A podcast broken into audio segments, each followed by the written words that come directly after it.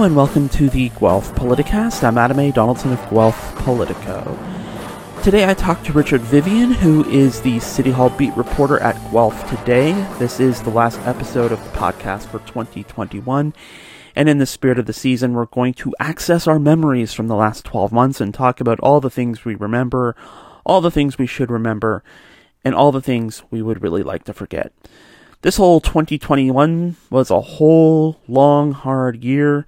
Nothing went the way it was supposed to, and it threw a lot of roadblocks in our way, especially when we didn't want them or need them. And now, at the end of the year, we will take stock of all that's happened and how it might affect us in the new year. It's time for the year end edition of Guelph Stuff, and that is the topic of this week's Guelph Politicast. Let's begin by talking about the news in 2021. What's the number one news story of this past year? Is there any way that it isn't COVID 19? Of course not. The pandemic cast a shadow over just about everything else that happened this year, but at least we had the vaccines to try and diffuse those shadows with some light of hopefulness. Guelph may be one of the most vaccinated communities in the country, although the rest of the province is catching up. Blame the heat from a new COVID variant that's been rapidly spreading the last few weeks of this year. But we are ending 2021 with that same feeling we had at the beginning of the year. Will this ever be over? How big of a shadow will COVID cast in 2022?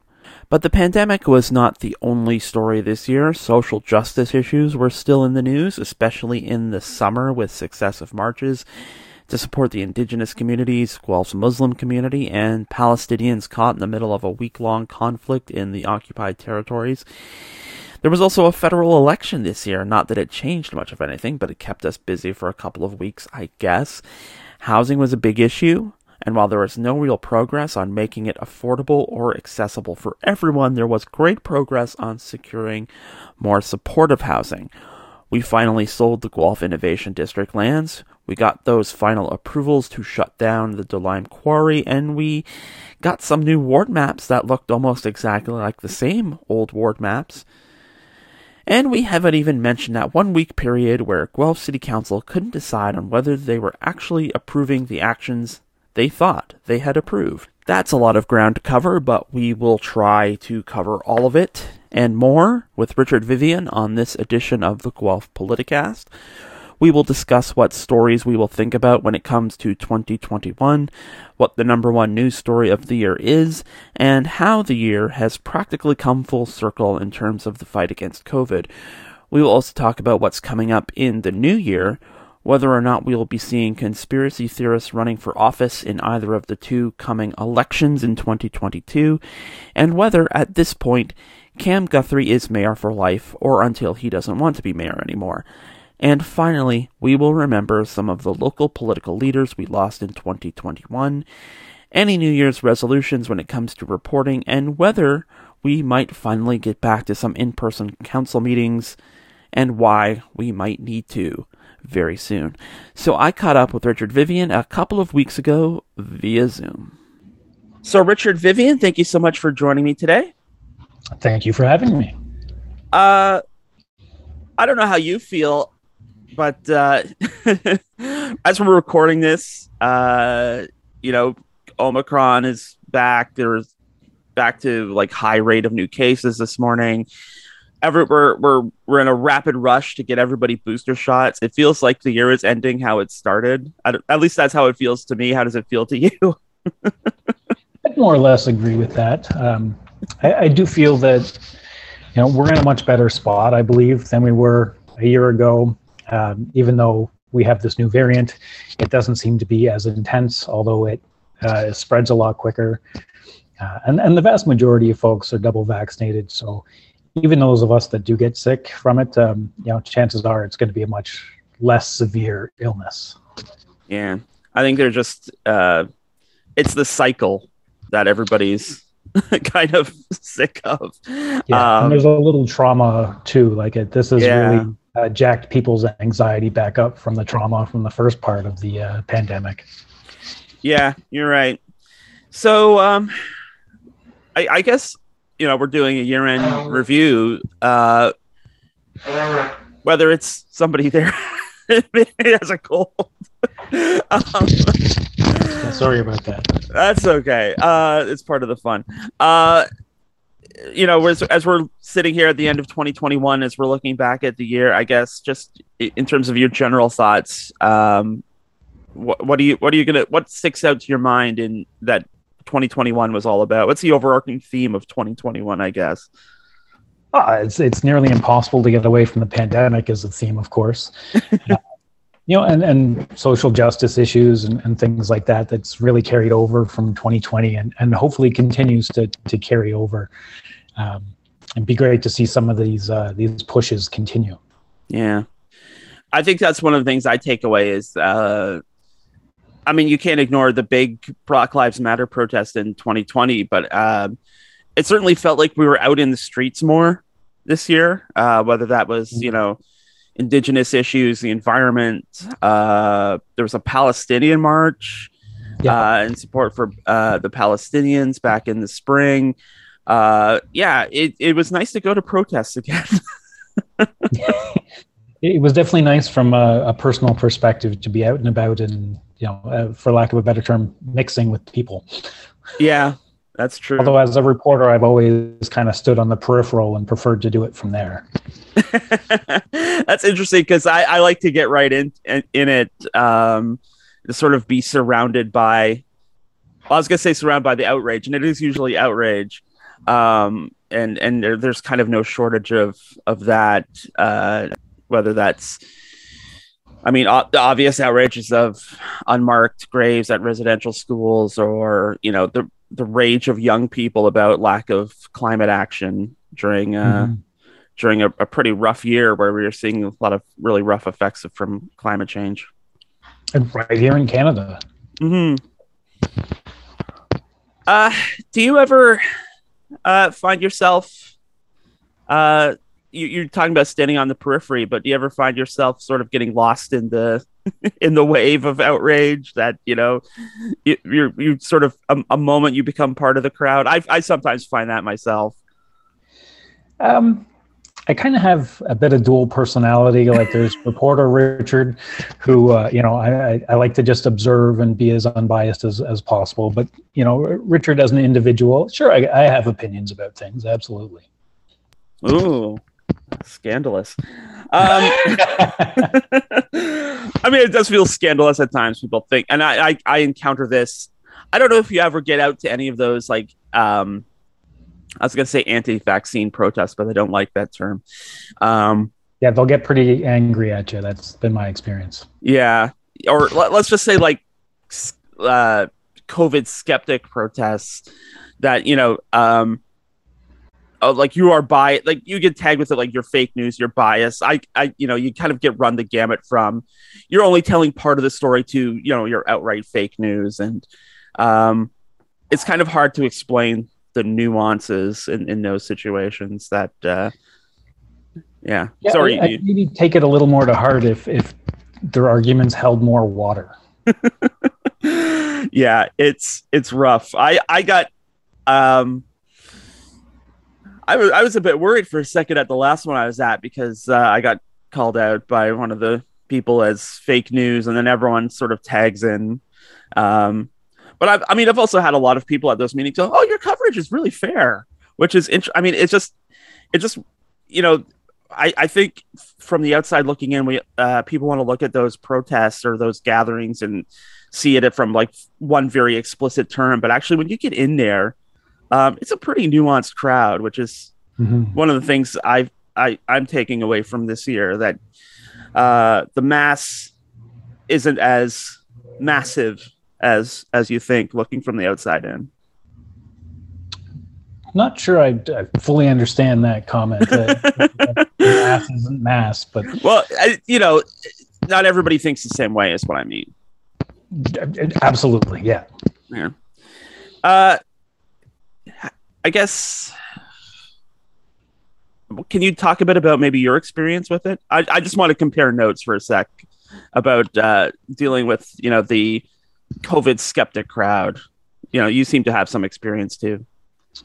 Yeah, absolutely. I mean, um, you know, again, sticking to the the peripheral, literally, I, I, I think on this this matter.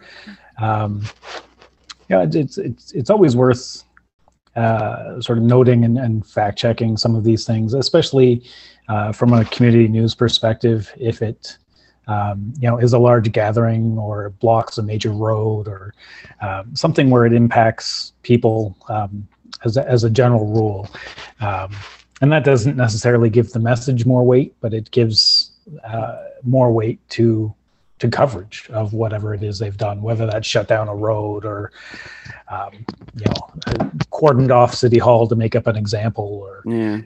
You know, uh, something that would grab people's attention. It, it's good to explain to people, like, even if they don't agree, that this is the reason they've done it and this is this is what has inspired the the rerouting or what have you. yeah it, it yeah i mean that's always kind of the tough part and and that gets back to you know sort of i guess empathizing with the group as well because I, I i don't know if you read the comments on your articles do you Some sometimes, yes, Sometimes depending on the issue. Uh, sometimes I'm curious what the reaction is. because yeah sometimes the immediate reaction is you know like street closures and that kind of thing i can't believe that happened it's like you're inconveniencing us and then uh, you know the more intellectual part of your brain is like yeah but that's kind of the point the inconvenience is the point um, it, it absolutely is, and you know, this is a democracy, and people have the right to protest. Um, you know, they they should follow public health guidelines and what like that, whatnot when they're doing it. Um, but you know, people are free to protest and show their objections, and just as they can show up and, and demonstrate their support as well. I mean, that's Yeah. that's that's Canada. It is Canada. Uh, correct me if I'm wrong. This was like your first year of covering, covering your first full year covering council. I'm right about that. Uh, covering Guelph Council, yes, Yeah. I've covered many through the the past. Yeah. I meant Guelph Council specifically. Um, So I guess you you've still yet to step foot. I mean, I assume you've been in the council chambers themselves at some point, or am, am I mis misunderstanding?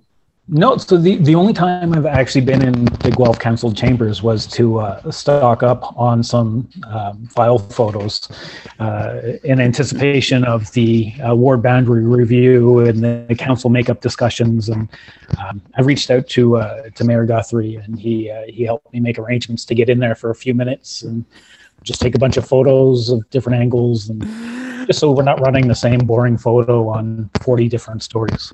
I hear you.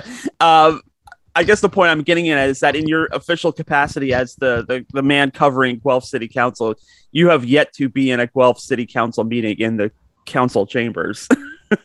in in the flesh yes i have not and i'm looking forward to it but i also i've, I've become accustomed i kind of enjoy the virtual uh, approach as well oh no, me too. I I enjoy just you know turning on Facebook or YouTube at six thirty. and just like I don't have to get up from my chair. If it's like nine o'clock and the meeting's running long, I can go change into my pajamas. yeah well and it was great too that there was um I, I forget how long ago my concept of time is more skewed than ever because of the pandemic Yeah, yeah. um, but there was a, a few months ago there even there was a delegate who was able to present to the council from using their phone from the park like it's great to have that open access Yeah. Um, I guess where I was going with this was, uh, you know, in in terms of watching council this year, um, uh, you know, what kind of what kind of stuck out to you? Whether that's like a particular trend you're seeing, like, uh, are is it just me or like the councilors maybe getting a little crabbier the more we're kind of in the in the Zoom council meeting space? Or I, I guess any issues in particular? What what stuck out to you about the council meetings this year? Um, to be perfectly frank, I, I would suggest that uh, perhaps people are a little more thin-skinned than they should be. yes Um, yes there- There's a lot of point of orders and challenges, and procedurally, it- you know, like it, it, it makes sense. Sometimes very much called for, um, but I think uh, people, just in general, and, and this is even beyond council, but are just taking more offense than they need to, taking things, you know, misinterpreting or or maybe uh, overreacting to some things. Yeah no I, I i'm glad you said that because i've been feeling that too um and i and i do wonder if it is tied to like everybody being in their own box. Like if you know, you can't like when you know the meetings on recess or something, step outside and and talk to this person face to face. Like, hey, that wasn't cool. Whether that's you know, like those kind of beefs would be handled outside of the the meeting sphere where you know you have the clerks taking notes and all that. Yeah, I don't know if that's the normal process for Guelph to to do it in that kind of casual side way. Uh, I have definitely covered some councils that you know they'll do that before they go on the public record with their concerns. Yeah, yeah, yeah, yeah. It's, I mean, I'm just speaking from my experience. I I don't remember. I mean, there there have been occasional times where like social media beefs, let's say, have have erupted into the real life or or the real life horseshoe area, but uh, it yeah, it just really does feel like, and I, I don't think it's so much. Well, I don't think it's just like council between councilors themselves. I think it's like online comments and you know people talking online, and I, I think there's a lot of uh, council does seem extraordinarily sensitive to you know when somebody comes and delegates and says, you know, you don't get this issue. And it's like, no, no, no, no, you can't say that. We totally get this issue. And it's just like, well, unless unless you've been talking about it uh, online, you know, people don't understand that too. People don't know what's kind of going on in your head. I mean, maybe it's a call for all of us to sort of be more understanding, but I think it is. I think it has been definitely a trend this year that where people are a little more sensitive than than normal yeah, I think as a society, we could definitely use a little more compassion, a little more tolerance. And I'll put myself on that list too. I'll join you there. um, let's talk about some of the stuff that happened around Count like uh, Farmhouse Gate. I'm calling it Farmhouse Gate. I don't know if it's an approved term from the press club, but the you know the, the whole the whole situation with the farmhouse. I mean that it's it's rare. Here's a situation as we were talking about where there really was like procedural issues that mm-hmm. needed to be sorted out, sort of in real time, but you know maybe didn't. But our, our, our maybe we can start with this. Uh, can you join me in the in the idea that maybe stuff going on in closed meetings and i don't mean to infer like conspiracies or anything like that but you know maybe there's too much business being done in closed session that result that was inevitably going to result to something like this um, yeah, I'm a, I'm a big supporter of that. Like the as little as possible should be discussed behind closed doors. Um, you know, everything that the city does involves taxpayer dollars, and taxpayers have a right to know what's going on.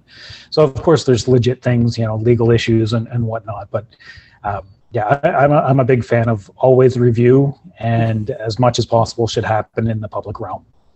I don't know what your experience is with like cl- like closed or confidential information being released like after the fact like in a redacted manner like they did with the the the Victoria Road farmhouse report but I mean mm-hmm.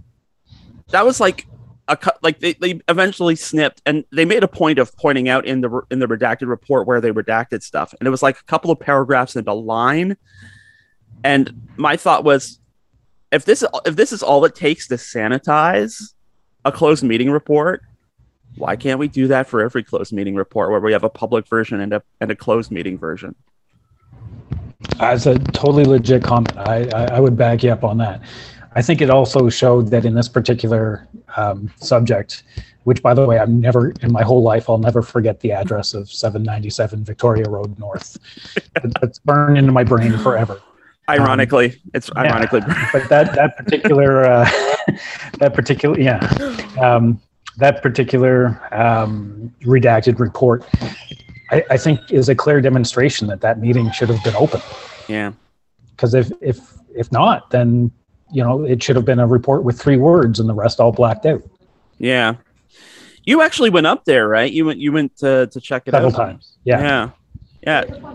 Was was it as bad as uh people I mean because you know, even talking to like people, some people who are interested in heritage properties, like they didn't know it was there. It's, and I, I think a member of Heritage Guelph even said that that you know they drove past that stretch of road all the time. They had no idea there was like a 200 year old farmhouse 300 meters back from the road. Me too. And I like I live in that corner of Guelph, and I have for you know over a decade. Um, and even the first time I went up, Uh, actually, I guess it would be the second time I went up looking for it. Um, the first time I went up was actually the weekend before it was discussed at council, and I got the address wrong. I thought it was actually a little farther north. Um, but once I got that clarified and I went up to see the property, I actually passed the house. Like I, it, it's tucked in behind some trees, even down that long driveway, and I didn't see it until I was on my way back, and I was already feeling, you know, defeated. I missed it, and you know, I took some photos. I was like, "Oh, it looks like there there would have been a building here," uh, which turned out it was one of the previous fires. Right. But the house itself, I totally missed until I was on my way back to my car. Yeah. I must have hiked, you know, half a kilometer back there. and of course, it's worth noting that they had the address wrong on the registry to begin with. They did. I guess that was the old historic address. Yeah. Yeah. So it's a reminder that, I mean, and I, I feel like this is kind of one of those weird issues. I don't know if you remember the the old farmhouse on the Hanlon Creek business property that came back late last year the the owner wanted to demolish it, um, and I believe, if I remember correctly, council moved to designate it. Um, yeah. But I mean, there's there's this struggle, and it, it, goes beyond just sort of council, where there is kind of Guelph does love its heritage, but on the other hand, like heritage, like the resources to actually save heritage are scarce. They seem to whether it's like public or whether it's private investment, something like the Petrie building, it kind of all gets sucked up into these one or two big projects. Mm-hmm. And we and we kind of end up missing all these little little projects that um, nobody seems to well, I shouldn't say nobody wants to save until they're almost gone, but I mean that just aren't aren't a priority until they're literally almost gone. Well, and I think even just the the city inventory list will show that like demol- demolition by neglect is a legitimate thing. Yeah. And and I know that um, several people have called for changes to that, and I, I, I would, on a personal level, support that. Getting back into that personal political divide, um, we had an election this year. Was it worth it? no it? way, really? No. Yeah, I know, I know, right? but I mean, I, I don't feel I don't I'm not alone in thinking that you know it really wasn't worth it, right? That it's just like it, it, it was kind of like a blip. We had a federal election this year, and it like almost didn't matter at all. Well, def- definitely didn't change very much. Um, yeah, I, I, I'd, I'd be hard pressed to say that I, I was convinced it was worth it for sure. Um, how did you enjoy uh, the, the Guelph tradition of like having nearly as many uh, fringe party candidates on a ballot as uh, main party candidates. I think we had I think we had an eight. I think we had eight this year with That sounds right, yeah. With uh, Karen uh, People's I'm I'm counting People's Party as fringe on just because yeah. they don't have any seats. Uh, communist and who am I forgetting? Uh, who are you forgetting? they're going to be so mad. uh, I, I, love the fact that so many yeah. people in Guelph. Uh, I was actually a little disappointed that we didn't continue our tradition of independents running. Yeah, um, I, I, love uh, speaking with people. Uh, you know, those independents that run and finding out what uh, what inspired them to put their name forward and, and things like that. And Guelph always seems to have a few, but we didn't this time around. Yeah, there were two in the 2019 election. Um, whose name again I'm blanking on names, but I, I know one of them was Brother Case, who usually ran for the Marijuana mm-hmm. Party, but I I don't believe I don't know if the Marijuana Party is still. Um, I guess the raison d'etre was kind of taken from them, but yeah, I haven't heard anything about them in quite a while. Yeah, so uh, I mean, there's so we've got the federal election down. We've got two elections coming up next year. Um, are you looking forward to double the elections? And, and I mean, there's a chance they, I mean, they could be more consequential, I suppose. I mean, they definitely will be because, but anyway, what do you, are you looking forward to next year's elections? Um, so yeah, for the most part, I enjoy elections. It, um, it's it's good to refresh things and, and get the public perspective, of course, um, and then just again on the personal level, I, I enjoy the coverage and the you know the the election night flur- flurry of action and things like that. Um, but it, it's definitely good to to you know get a new mandate from people and um, yeah at, at the provincial level i think we're we're likely going to see some more turnover than we will at the municipal i would think yeah i i, I am kind of curious about that um, i'm speaking generally not to, not the guelph riding in particular because uh, i i find it hard to believe that a leader party would get ousted oh so, so you're you're putting money on on mike that would, would, yeah. I'm not a betting man, but I, I would be, I'd be hard to hard pressed to think he's going to get ousted. Yeah, I, I would tend to agree. I think. I mean, there were kind of rumblings when he was first elected about like, oh, what is like one man can do, uh, or like a party of one in Queens Park can do, and I think it, it he's proved pretty handily he can be effective as uh, a one man band in Queens Park. He's good at stirring the pot. Yeah, that's yeah, I agree. Um, so I, I, I, in also incumbency has its advantages. So absolutely, and that's a factor in why I suspect he's going to hold on to it. But I, I, I am interested to see what kind of like party resources are thrown here because I mean Doug Ford's been here several times in 2021 mm-hmm. making big announcements. Um, like having like Raechelle Devereaux uh, from Guelph Community Health, like she's high profile candidate high, for sure. Yeah, exactly. And you know, Steven Del Duca, he hasn't been by lately, um, mm-hmm. but he he has also like popped by several times, so he's kind of put a marker on Guelph too. So, uh, I I think it'll be interesting to see uh, if if Guelph how how heavily Guelph is on the radar for other parties to think they can try and create an upset here. Well, a, a good chunk of it, I would think, will come down to um, do people want to turn over the the power at the top? Like, mm. is it time for a different party to to rule? Um, in which case, a lot of people will vote strategically uh, on what they want to happen at the provincial level instead of focusing on you know who the best local candidate is. Yeah, which could let you know uh, if if the local incumbent is not one of those parties, can kind of let him you know slide in again. I mean, because you know Mike Schreiner, although he won with like forty six percent of the vote, it's it's hard Solid, to yeah. it's hard to make a case that that wasn't a protest vote as well. Absolutely, it was. Yeah.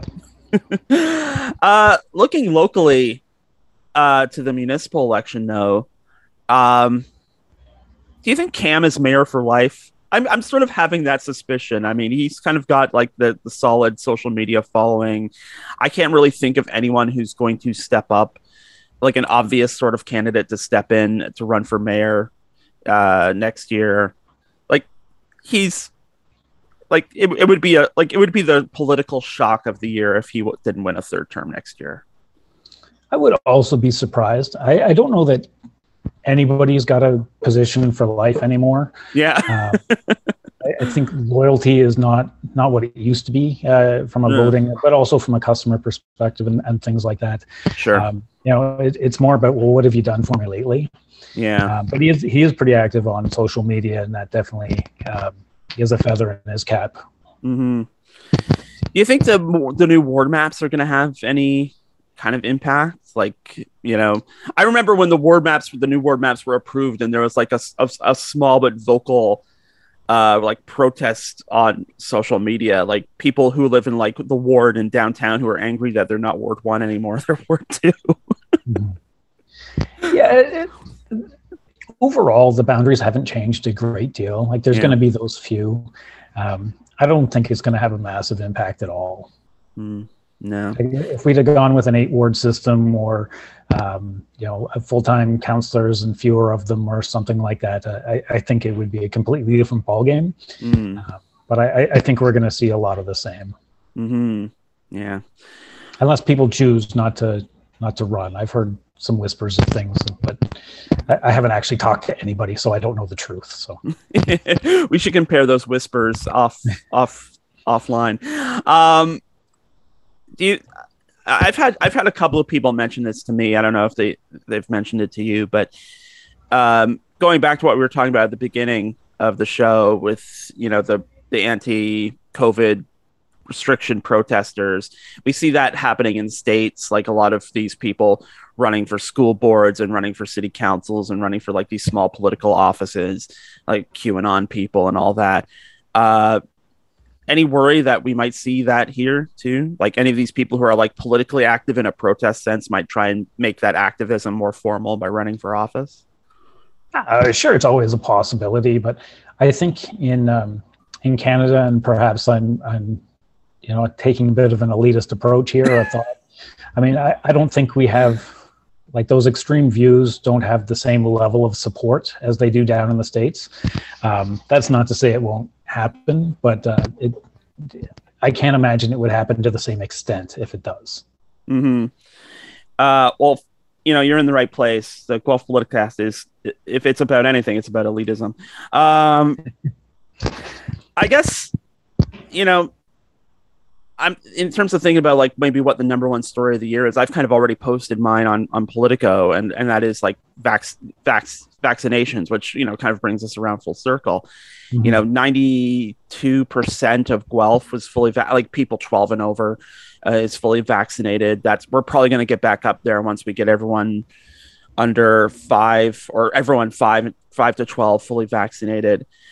Um, is is that the story of the year? Do you think that the vaccine pickup here in Guelph? Yeah, I mean that's that's casting a bit of a wide net because you can include the um, you know the the anti-lockdown, anti-vaxxers, whatever label you want to put, um, all into that same category. Um, so yeah, I mean when you pull everything together, I think that's that's the clear winner in terms of you know like the the quantity of conversations and, and things like that. Yeah, and, and the fact that we had the um, like our chief medical officer of health, you know, did the mask mandate so early, and mm. uh, Guelph's got its own system for registering for the vaccines, or not Guelph, but Wellington, Dufferin, Guelph. Um, you know, I, clearly, yeah, I, th- I think it's definitely a, a, a, massive story this year. Yeah. Uh, I think we would be remiss if we sort of wrapped up the the show without sort of paying tribute to um, some of the the local political names, like the people who, you know, were well regarded by by Guelph politicos of, of all stripes. Uh, I mean, the year started like on a bummer note. Norm Jary passed away. Uh, probably every still still everyone's favorite Guelph mayor, regardless if they were alive during his mayoralty or not. I did see a lot of those comments. Yes. Yeah. Uh, I mean, I got a chance to do an interview with him a couple of years ago when he uh, at Riverside Glen, where he was he was living, and uh, still incredibly humble and still actually pretty politically active. Like he he was like on social media and everything. I don't think he had an account, but he was like looking at what everybody was saying. He was on Guelph Today all the time, and uh, mm-hmm. you know, so he was he, he was still pretty sharp and pretty in the I guess in in keeping his finger on the pulse despite uh, how long he's been out of the game and, and despite how uh, how how advanced he was in age. And um, yeah, that... imagine when you serve for that long, like it, it gets in your blood, right? I, I wouldn't, I can't imagine giving it giving it up completely. Yeah, and I can't get over this part of his his biography either. He was news director at CJOY while being mayor of Guelph you could you or I could not do that today. You couldn't killed your Guelph. You couldn't even write movie reviews for Guelph today and be mayor of Guelph. No, absolutely not. No, no, no. It, if nothing else, the uh, the appearance of conflict, uh, you know, weighs heavy. Yeah, yeah, exactly. Um, Martha Rogers was a recent uh, person who passed away, and I mean, it's it's like kind of ultra sad. Not that any passing isn't sad, but um, she delayed her retirement year to help the Upper Grand District School Board like deal with COVID, and like just months, months, after. Later. Yeah, it's it's so sad. Um, mm-hmm.